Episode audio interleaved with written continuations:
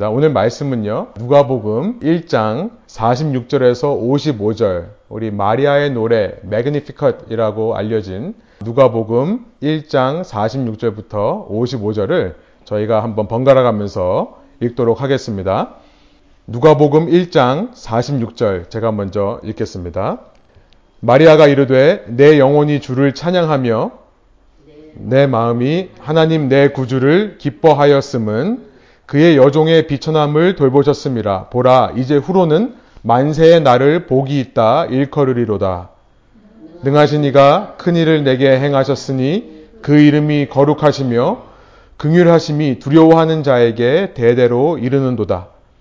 그의 팔로 힘을 보이사 마음의 생각이 교만한 자들을 흩으셨고 권세 있는 자를 그 위에서 내리치셨으며 비천한 자를 높이셨고 줄이는 자를 좋은 것으로 배불리셨으며 부자는 빈손으로 보내셨도다. 그 종 이스라엘을 도우사 긍휼히 여기시고 기억하시되 함께 있습니다. 우리 조상에게 말씀하신 것과 같이 아브라함과 그 자손에게 영원히 하시리로다 하니라. 아멘. 예, 우리 함께 말씀을 나누겠습니다. 아이를 키우면서 인내심이 필요한 순간이 있습니다. 그 순간은 무슨 일을 하고 있는데 아이가 와서 도와주겠다라고 말하는 순간입니다. 도와주겠다라고는 하지만 실은 아빠가 혹은 엄마가 그 아이를 도와주어야 하는 상황이죠. 아빠 혼자 하면, 엄마 혼자 하면 훨씬 빨리 할 수 있습니다. 훨씬 편하게 할 수 있습니다만 굳이 도와주시는 바람에 천천히 하게 됩니다. 굳이 도와주시는 바람에 불편하게 하게 됩니다. 그래 놓고는 도리어 엄마 아빠가 잘했다라고 칭찬을 해주죠. 때에 따라서는 수고했다고 선물이나 수고비를 줄 때도 있습니다. 하나님을 생각할 때 이런 느낌을 받을 때가 있습니다. 하나님은 창조주세요. 세상 모든 만물을 그분이 지으셨다는 말입니다. 그가 이 세상을 지으셨다면 이 세상에 있는 모든 일 역시 그가 하시는 것이 가장 효율적이지 않겠습니까? 그가 하시는 것이 가장 효과적이지 않겠습니까? 그런데 왜 굳이 하나님께서 알아서 하시면 될 일을 사람을 통해 하시기를 원하는가? 왜 그 일에 우리가 동참하고 우리가 헌신해야 되는가? 이런 생각을 하다가 어떤 크리스천들은 아, 그냥 하나님은 하나님 하실 일 알아서 하시고 그냥 나는 내 할 일 알아서 열심히 하겠습니다. 라고 생각하는 사람들이 생겨나는 것 같습니다. 이분법적으로 하나님에 속한 영역과 나에게 속한 영역을 나누는 것입니다. 결국 하나의 세상을 둘로 나누는 이중적인 삶을 사는 것이고요. 여러분 성경은 그런 이중적인 삶을 가리켜서 우상숭배의 삶이라고 말합니다. 성경에서 말하는 우상숭배란 하나님 버리고 다른 신상에 가서 절하는 것만이 아닙니다. 하나님의 영역과 나의 영역을 나누어서 하나님은 하나님이 알아서 하시고 나는 내가 알아서 하겠다라고 말하는 것이 바로 우상숭배인 것입니다. 믿음이 없으신 분들 중에 이런 하나님과 인간의 동역하는 관계에 대해 참 불편해하고 의심하는 분들도 상당히 있는 것 같습니다. 이런 얘기를 하는 거죠. 진실로 창조주가 존재한다면 왜 하나님께서 직접 이 땅을 다스리지 않고 인간을 통해 다스림을 통해 이 땅에 인간으로 말미암은 죄와 부도덕이 가득하게 되는 것이냐? 사회 정의, 소셜 저스티스를 생각하면서 하나님이라는 존재가 정말로 있다면 왜 그 하나님이 인간의 행위 위에 초자연적인 역사를 하지 않느냐라고 질문하는 사람들이 꽤 있는 것입니다.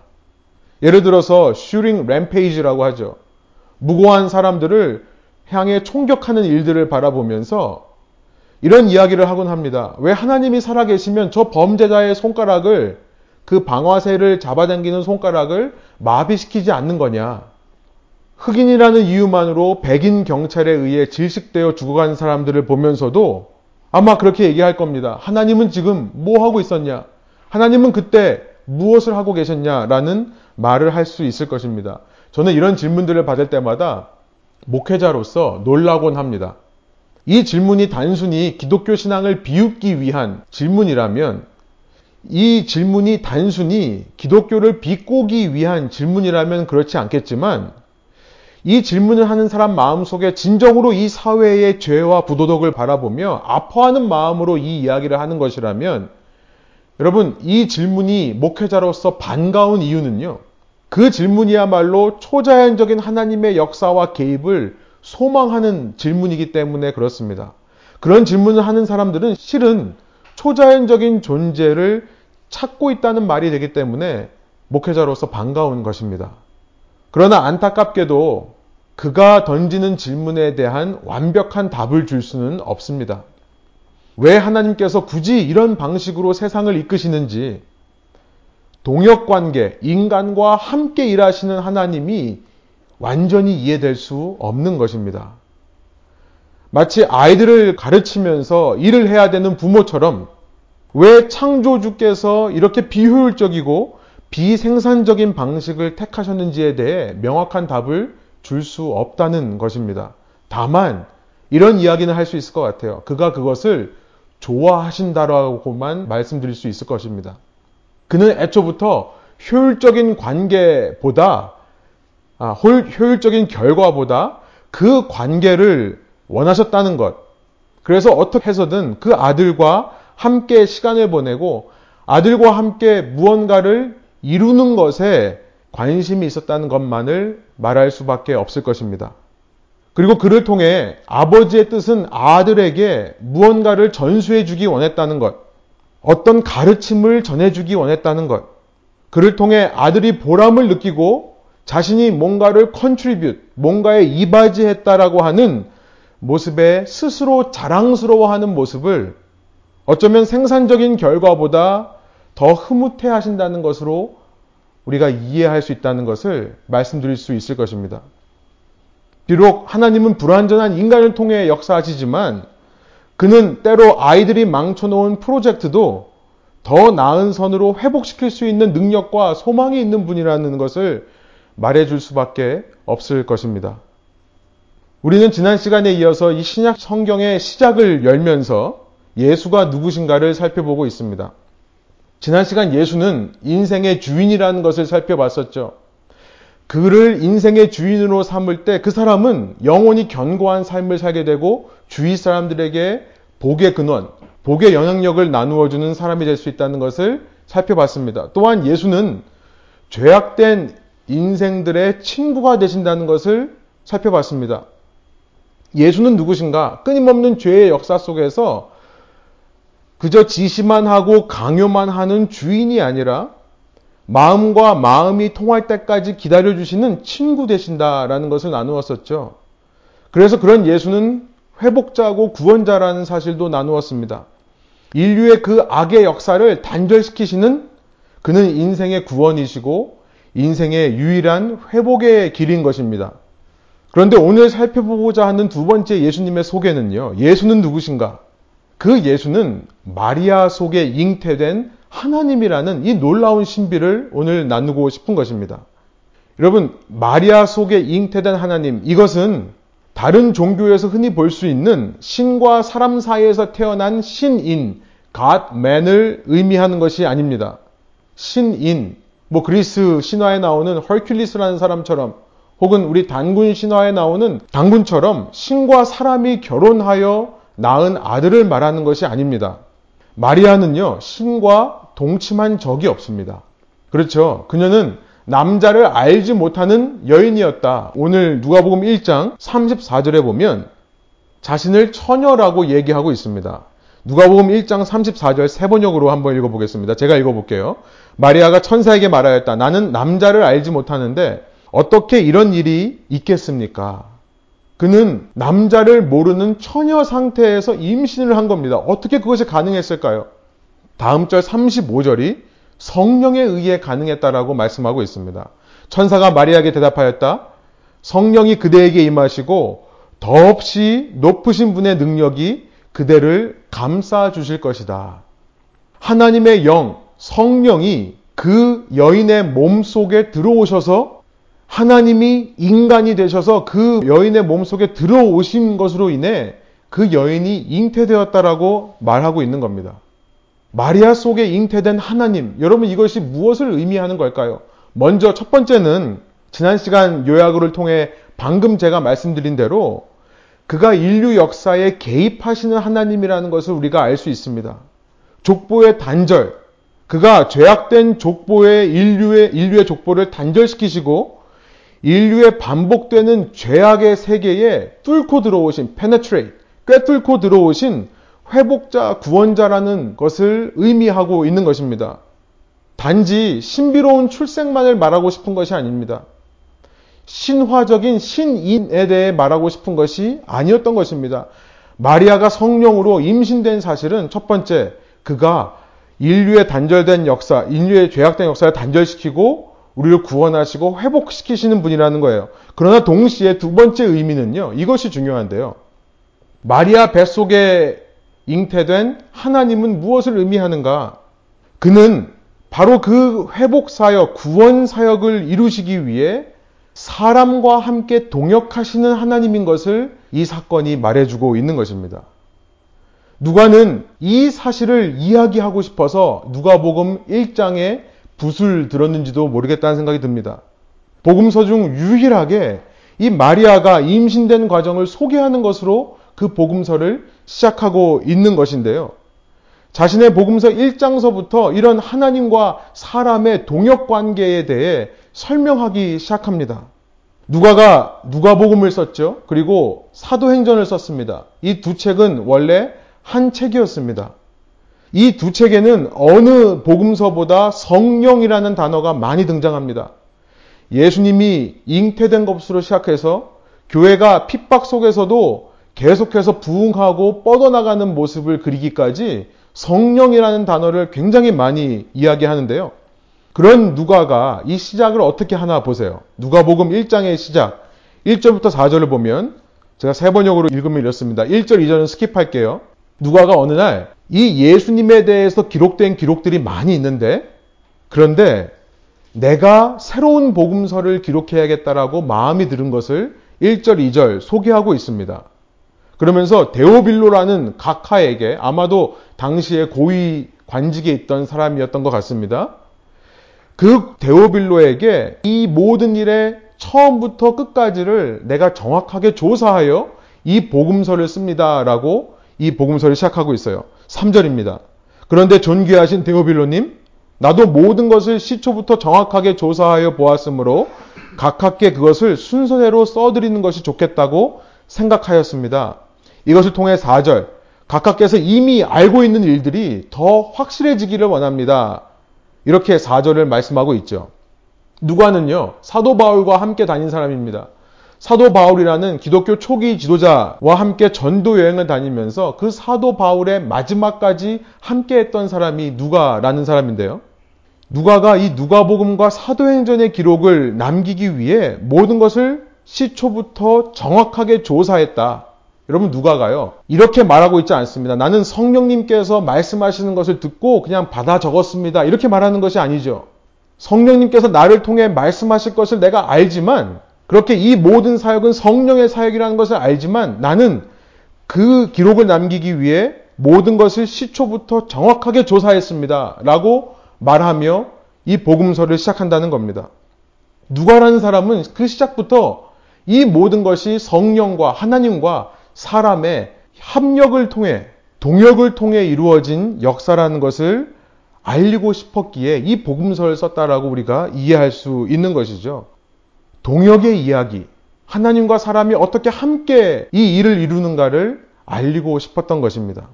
그 누가는요, 이 복음서를 시작하면서 가장 먼저 이 사가리아라는 인물을 조명하며 시작합니다. 자카리아라고 하는 당시 제사장의 이야기로 시작합니다.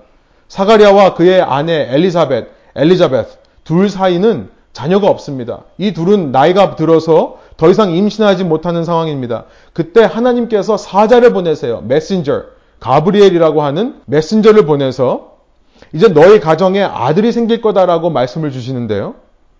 그 아들이 어머니의 뱃속부터 성령으로 충만하여 이런 일을 할 거다라고 15절에 말씀하십니다. 15절에 성령이라는 단어가 처음 나오는 장면인데요. 이 아이가 성령으로 충만해서 어떤 일을 하냐면 16절부터입니다. 누가복음 1장 16절이에요. 이스라엘 자손 가운데서 많은 사람을 그들의 주 하나님에게로 돌아오게 할 것이다. 하나님께로 이스라엘을 돌아가게 할 것이다. 그러면서 17절에 이렇게 말합니다. 그는 또한 엘리야의 심령과 능력을 가지고 주님보다 앞서 와서 부모의 마음을 자녀에게로 돌아오게 할 것이다. 여러분 어디서 많이 봤던 말씀을 하고 있죠? 우리가 말라기에서 보았던 이때로부터 약 400년 전에 말씀이 있었던 말라기 그 마지막에서 보았던 그 회복의 역사가 이제 시작됨을 말씀하고 있습니다. 사가랴와 엘리사벳 사이에서 태어난 요한이라는 사람을 통해 그 요한이 성령에 충만하여 주의 길을 예비하는 부모의 마음과 자식의 마음, 자식의 마음과 부모의 마음을 하나로 합치게 되는 그 일을 이루실 것을 그 일을 통해 주님의 길이 예비되고 그 후에 메시아가 오실 것을 지금 가브리엘이 이 사가리아에게 말해주고 있는 것입니다. 이 일이 너의 후손, 너의 아들 엘리사벳의 뱃속에서 태어날 요한과 성령의 합작으로 가능할 것이다 라고 얘기를 하고 있는 거죠. 동역에 대해 얘기하고 있는 겁니다. 그런데요, 1장 20절에 보면 사가랴는 그 말을 듣고 믿지를 못합니다. 아니 어떻게 하나님과 사람이 동역할 수 있습니까? 사가랴는 이전 시대에 속한 사람이었던 것 같아요. 이전까지 하나님과 사람이 동역하는 관점이 아니었습니다. 제가 이따 설명드리겠습니다만 동역이라는 관점을 이해하지를 못하는 거예요. 그는 믿지 못하는 반응을 보입니다. 가브리엘이 1장 20절에서 너가 믿지 않았다라고 지적합니다. 믿지 않는 사람을 하나님이 스킵하십니까? 그냥 이 사람 젖혀두고 다른 사람을 택하십니까? 아니요. 우리는 하나님께서 그의 마음에 깨달음이 있을 때까지 그의 마음이 이 사람과 하나님의 동역에 대해서 열릴 때까지 기다려 주시는 것을 이 이야기를 통해 발견하게 됩니다. 다음 장으로 가서 이 이야기가 계속 이어지다 보면 그가 아기 예수를 만날 때 정말 기쁨으로 그를 축복해 주고 그를 위해 제사를 드릴 수 있는 마음이 들 때까지 하나님은 기다려 주신다는 것을 알게 되는 거예요. 여러분 가브리엘이라는 하나님의 사자는 이 사가랴에게 나타난 이후에 이제 마리아를 찾아옵니다. 그리고 그녀에게 임신 사실을 알려줘요. 앞서 34절, 35절 우리가 살펴본 대로 마리아는 남자를 알지 못하는 상황 가운데 있습니다. 처녀였습니다. 그것도 요셉이라는 남자와 결혼하기로 약속한 그런 상황 가운데 있었습니다. 그런데 덥석 임신되어 버리면 당시 법으로 간음죄에 해당해서 목숨까지 잃을 수 있는 두려운 상황입니다. 그런데 마리아는요, 그 상황 속에서 자신이 임신된 것을 알게 되었을 때, 다른 말로 말해, 그 상황 속에서 하나님이 나를 동역자로 사용하시기를 원한다는 사실을 알았을 때, 사가리아와는 달리 이런 고백을 했던 것입니다. 누가복음 1장 38절이에요. 우리 한번 한 목소리로 세 번역 한번 읽어볼까요? 마리아가 말하였다. 보십시오. 나는 주님의 여종입니다. 당신의 말씀대로 나에게 이루어지기를 바랍니다. 천사는 마리아에게서 떠나갔다. 이렇게 되어 있죠.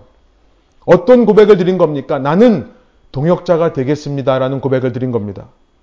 여러분, 이 고백으로 놀랍게도 마리아는 기록된 최초의 크리스천이 됩니다. 여러분, 크리스천이 된다는 것, 예수님의 제자, 하나님의 백성이 된다는 것은 수천 년 기독교가 오해해왔습니다만, 여러분, 어떤 교리를 믿고 받아들이는 것으로 시작하지 않습니다.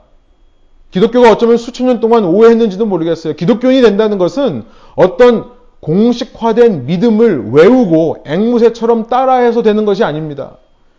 어떤 기도를 올려드리는 것으로 그 크리스천의 삶이 시작되는 것이 아니에요.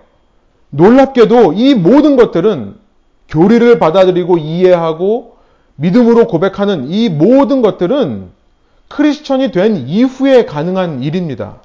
그 전에 성령께서 그 사람의 마음 속에 들어오실 때부터 크리스천이 되는 겁니다.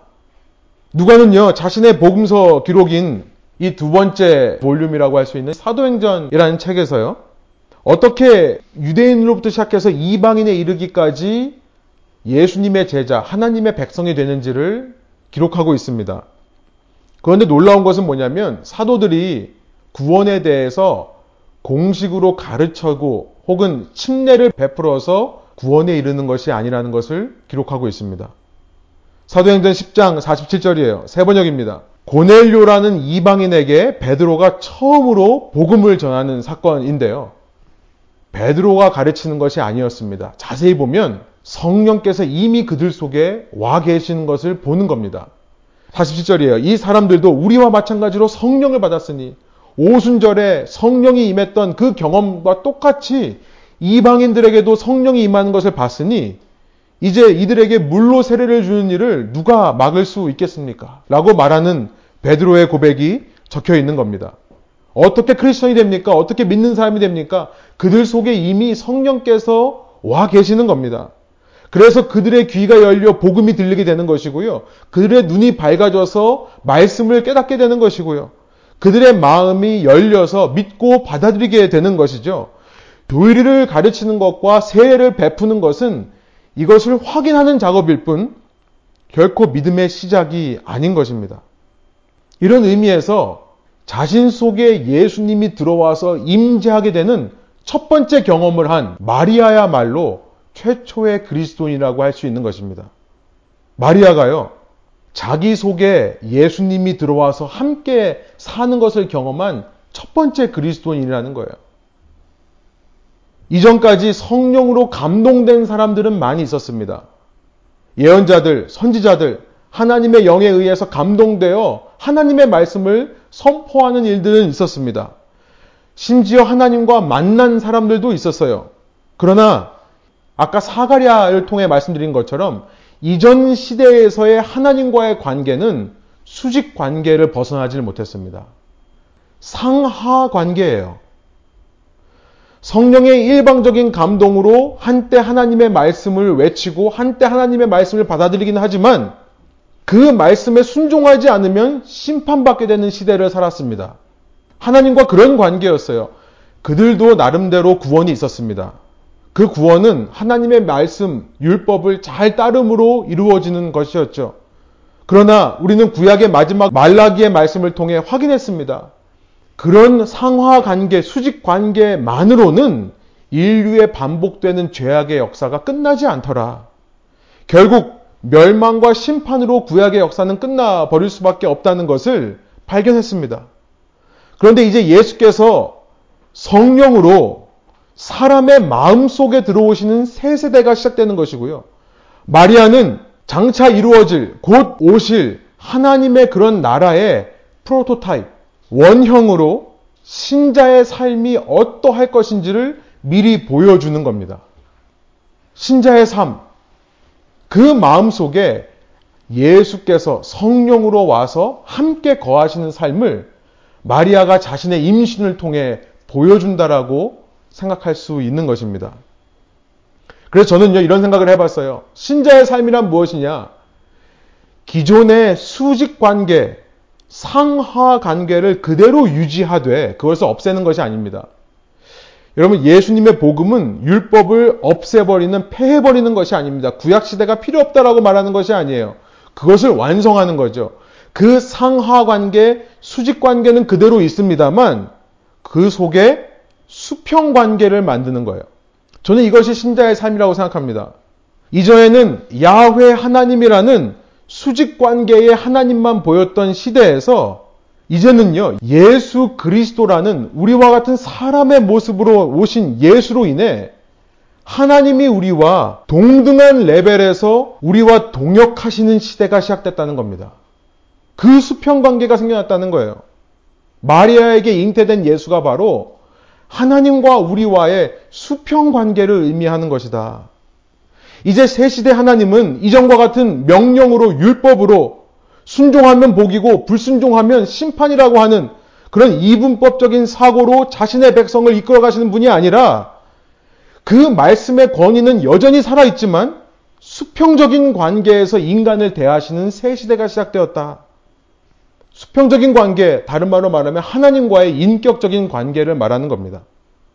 여러분, 그 수평 관계, 인격적인 관계를 바로 동역 관계라고 표현할 수 있는 거예요. 저는 이것이 교회에서 가르쳐야 될 너무나 중요한 신학이라고 생각합니다. 여러분, 십자가라고 할 때 우리는 흔히 수직 관계, 수평 관계라고 생각을 합니다. 그렇죠? 예수님께서 이루신 십자가는 수직 관계, 곧 하나님과의 관계고 수평 관계, 이웃과의 관계다. 여러분, 거기에 빠진 열쇠가 있습니다. 핵심이 있어요. 거기에 빠진 키가 뭐냐면 그 하나님과의 수직 관계가 이웃과의 수평 관계로 변하기 전에 하나님과의 수평 관계가 거기 들어가는 겁니다. 하나님과의 수평 관계가 들어가는 거예요. 이것은 오직 예수 그리스도 안에서만 가능하다는 거죠. 천하에 다른 이름을 준 적이 없는 것입니다. 이 예수를 통한 하나님과의 수평 관계가 빠져버리면 아무리 수직 관계, 하나님과의 관계를 외치고 아무리 수평 관계, 사람을 사랑하는 일을 외친다 하더라도 이 두 가지가 하나로 연결되지를 못합니다. 율법적으로 흘릴 수밖에 없는 것입니다. 저는 여기서 너무나 중요한 두 번째 예수가 누구신가 메시지를 발견하는 것입니다. 예수가 누구신가 바로 십자가를 완성하신 분이시다. 우리 안에 참된 하나님과의 수직 관계 또 이웃과의 수평 관계를 가능하게 하는 하나님과의 수평 관계를 이루신 분. 진정한 하나님과 인간의 동역을 이 땅에 시작하신 분이라는 것입니다. 여러분, 우리의 마음이 준비가 안 되면 사가리아와 같이 말씀드린 대로 가브리엘이요. 믿음이 없다라고 얘기를 했습니다. 사가리아한테.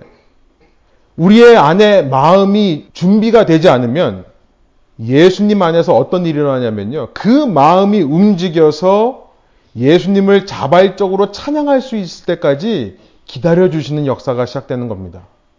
그가 우리를 인격적으로 대하기 시작하시기 때문에 그래요.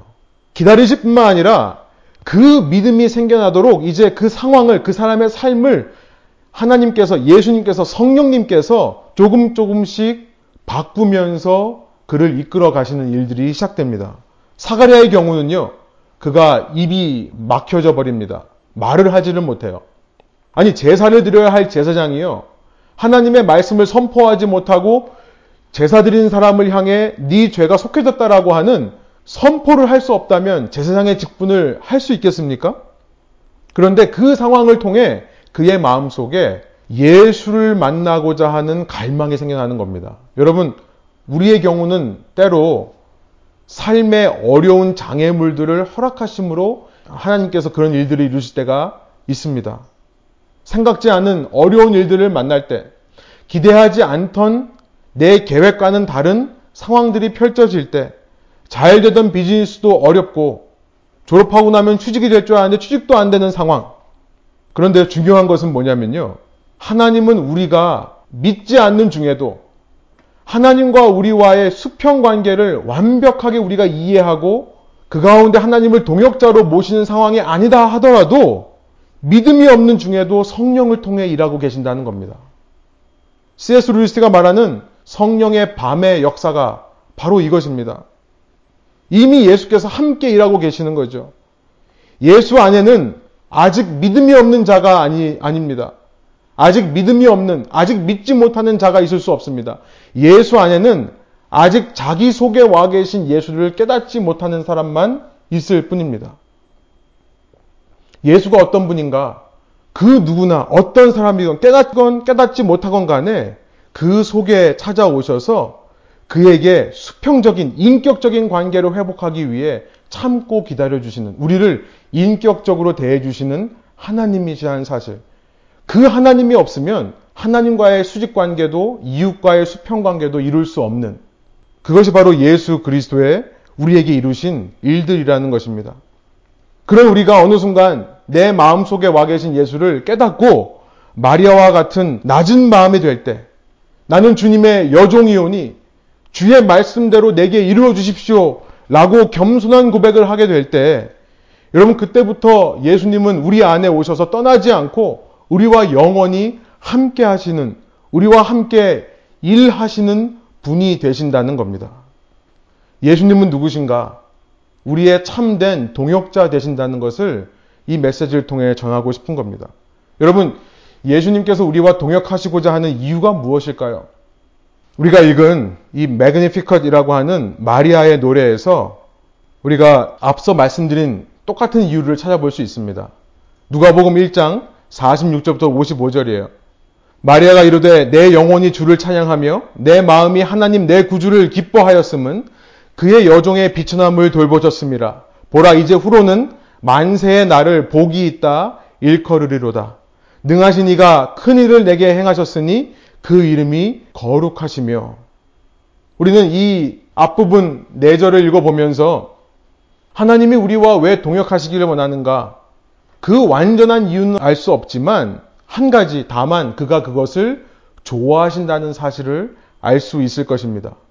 그는 애초부터 효율적인 생산적인 결과를 원하시기보다 바로 이런 고백을 받기 원하셨던 것입니다. 관계를 원하셨던 거죠. 어떻게 해서든지 자기의 딸과 자기의 아들과 함께 시간을 보내고 그 딸, 그 아들이 함께 무엇을 이루기를 원했던 아버지와 같은 하나님이라는 것만을 말할 수 있을 것입니다. 그를 통해 그 딸이, 그 아들이 인생의 의미와 보람을 찾고 무언가에 자신이 contribute, 자신이 이바지했다는 것을 자랑스러워하는 모습을 바라보는 것 자체로도 생산적인 결과보다 더 주님께는 흐뭇한 것이 된다는 것을 말해줄 수 있을 것입니다. 마리아는 이어서 50절부터 53절에 하나님은 교만한 자를 기뻐하지 않으신다. 권세 있는 자를 기뻐하지 않으신다. 부자를 기뻐하지 않으신다. 오히려 두려워하는 자, 비천한 자, 줄이는 자, 곧 가난한 자를 하나님께서 세워주기를 기뻐하신다라는 고백을 올려드립니다. 이런 하나님께서 비록 불완전한 인간을 통해 역사하시지만 그 하나님은요, 인간이 망쳐놓은 프로젝트도 더 나은 선으로 회복시킬 수 있는 능력이 있는 분이라는 것을 이 시가 찬양하며 마무리하고 있는 것입니다. 54절, 55절. 그 종 이스라엘을 도우사 긍휼히 여기시고 기억하시되 우리 조상에게 말씀하신 것과 같이 아브라함과 그 자손에게 영원히 하시리로다 하니라. 구약의 역사 속에서 반복되는 실패와 죄악의 역사 속에서 절망할 수밖에 없는 상황인데도 마리아는 이제 하나님이 우리와 함께 하셔서 이 인간이 망쳐놓은 인생의 역사들도 하나님께서 새 것으로 선으로 바꾸실 수 있다는 것을 마지막 찬양하며 노래를 마치는 겁니다. 그럼 저는요, 지난 주간 여러분이 정성스럽게 만들어주신 마스크를 전달했습니다. 화요일 날 전달하고 금요일 날 가보니까 몇몇 분들이 쓰고 다니는 것이 보여서 너무나 반가웠습니다. 그 아파트에 계시는 한 권사님은 제가 목사인 것을 알고 저희가 목회하는 교회를 위해 기도해 주시는 권사님이 있습니다. 근데 저희가 그 마스크를 전달했다는 사실을 알게 되시고 저한테 말씀하시더라고요. 아니 어떻게 작은 교회가 작은 교회라고 말씀하시던데요. 작은 교회가 본인이 섬기시는 큰 교회가 하지도 않는 일을 이렇게 감당할 수 있느냐. 뭐 예수님 안에서 크고 작은 교회가 있겠습니까? 라고 말하고 싶었지만 말하진 않았습니다. 그러나 정말 제가 말하고 싶었던 것은 뭐냐면 이런 말이었어요. 예수님께서 특별히 우리 교우님들에게 동역하는 마음을 주셔서 예수님께서 우리 교인들에게 동역자가 되어 주셔서 누가 강요해서 누가 시켜서가 아니라 그 예수님과 동역 관계 속에서 자발적인 마음으로 동참했기 때문에 할 수 있었습니다라고 말하고 싶었습니다. 여러분 동역 관계에 있다는 것이 바로 그것입니다. 구약이 아니라 신약의 시대가 바로 그것입니다. 예수께서 이루신 일이 그거예요. 이제는 더 이상 하라 하지 마라 라고 하는 율법으로 사람이 움직이는 시대가 아니라 그 수직적인 관계에 있던 하나님이 수평 관계에 오셔서 우리와 함께 거하시는 우리 속에 임재하시는 일을 통해 하나님께서 이 땅에 우리를 통해 선한 일들을 창조해 가시기 시작하는 겁니다. 오늘 우리는 또 뭔가를 해야겠다고 수정 예산안을 위해 회의를 하려고 합니다. 그냥 간신히 이 상황을 넘기고 어떻게든 잘 버텨보자 라고 하는 것이 아니라 이 어려운 상황 가운데서 그냥 이겨내고 버텨내는 것만이 아니라 더 적극적으로 능동적으로 우리가 할 수 있는 일들을 찾아보고 이 위기를 좋은 사역의 기회로 바꾸어 보자라고 하는 노력을 우리가 하는 것입니다. 여러분 누가 시켜서 이 일을 합니까? 여러분 여러분 가운데 목사님이 하자니까 하는 사람이 있지 않기를 소원합니다. 물론 목사님을 통해서 역사하신다고 생각해서 따라주시면 너무 감사하겠지만요.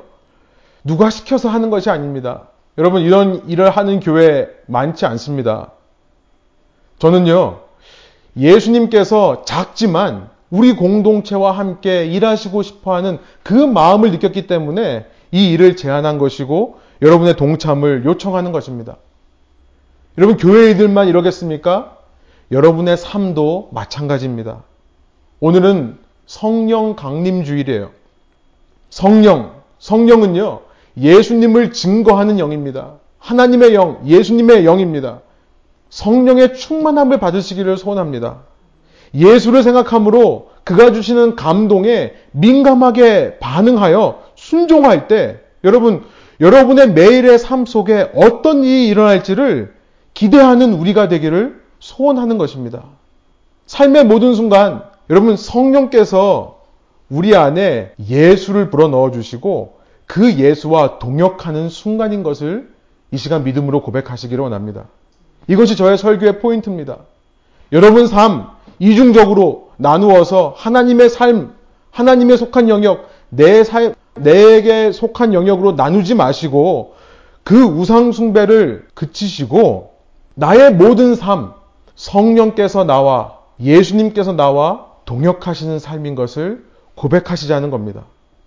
여러분 이것이 가능한 것이 마리아에게 잉태된 예수로부터 가능하게 된 것입니다. 참된 동역으로 하나님과의 수평 관계를 이루신 우리 안에 하나님과의 인격적인 관계를 이루신 예수로 인해 이 일이 가능해졌습니다.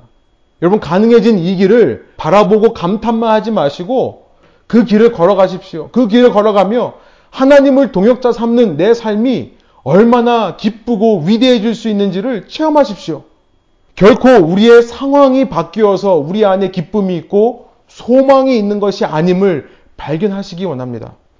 작지만 그때그때마다 주시는 성령의 감동에 민감하게 순종할 때 여러분 그 삶을 하나님이 동역자로 사용하실 줄 믿고요.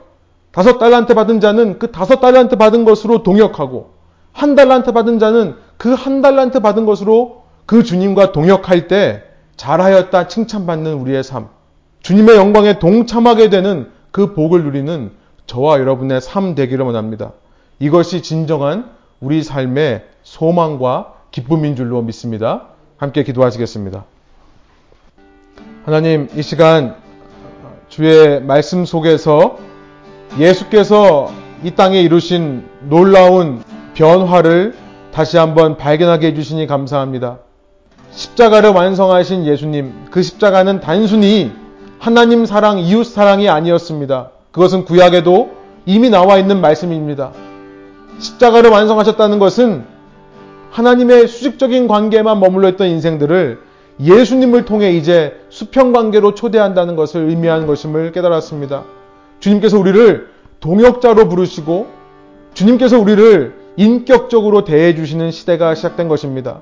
때로 우리가 주님의 인도하심과 주님의 감동하심에 민감하게 반응하지 못하여 주님의 말씀을 듣고도 순종하지 않을 때라 하더라도 예수님은 우리 안에 살아계셔서 우리로 하여금 그 말씀에 순종하는 길로 인도하시고 그 길 끝에서 주님의 임재를 깨닫고 주님께 순종하는 고백을 올려드릴 때에 마리아와 같이 여종이 오니 주의 뜻대로 이루어지기를 원합니다. 나에게는 포기하고 주님께 소망을 두는 고백을 할 때에 주님께서 저의 삶을 사용하셔서 주님의 놀라운 구원의 역사, 회복의 역사에 동참하게 되는 동역자로 세워주심을 이 시간 말씀을 통해 깨달았사오니 주님 우리의 삶이 단지 내가 겪는 상황에 의해 결정되지 않도록 인도하여 주시고 주님의 동역자로서 이 땅을 변화시키며 이 땅에 주님의 사랑의 통로가 되고 복의 통로로 살아갈 수 있는 그런 꿈과 희망을 가지고 살아갈 때에 진정한 소망과 기쁨이 임하는 저의 삶 될 수 있도록 인도하여 주옵소서. 주님께 아멘으로 반응하는 자마다 주님께서 이 시간 그 일을 감당할 수 있는 힘과 능력도 부어주실 줄 믿습니다. 주님께서 저희와 함께하여 주시고 저희와 동역하여 주옵소서. 감사드리며 예수 그리스도의 이름의 영광을 위하여 기도합니다. 아멘.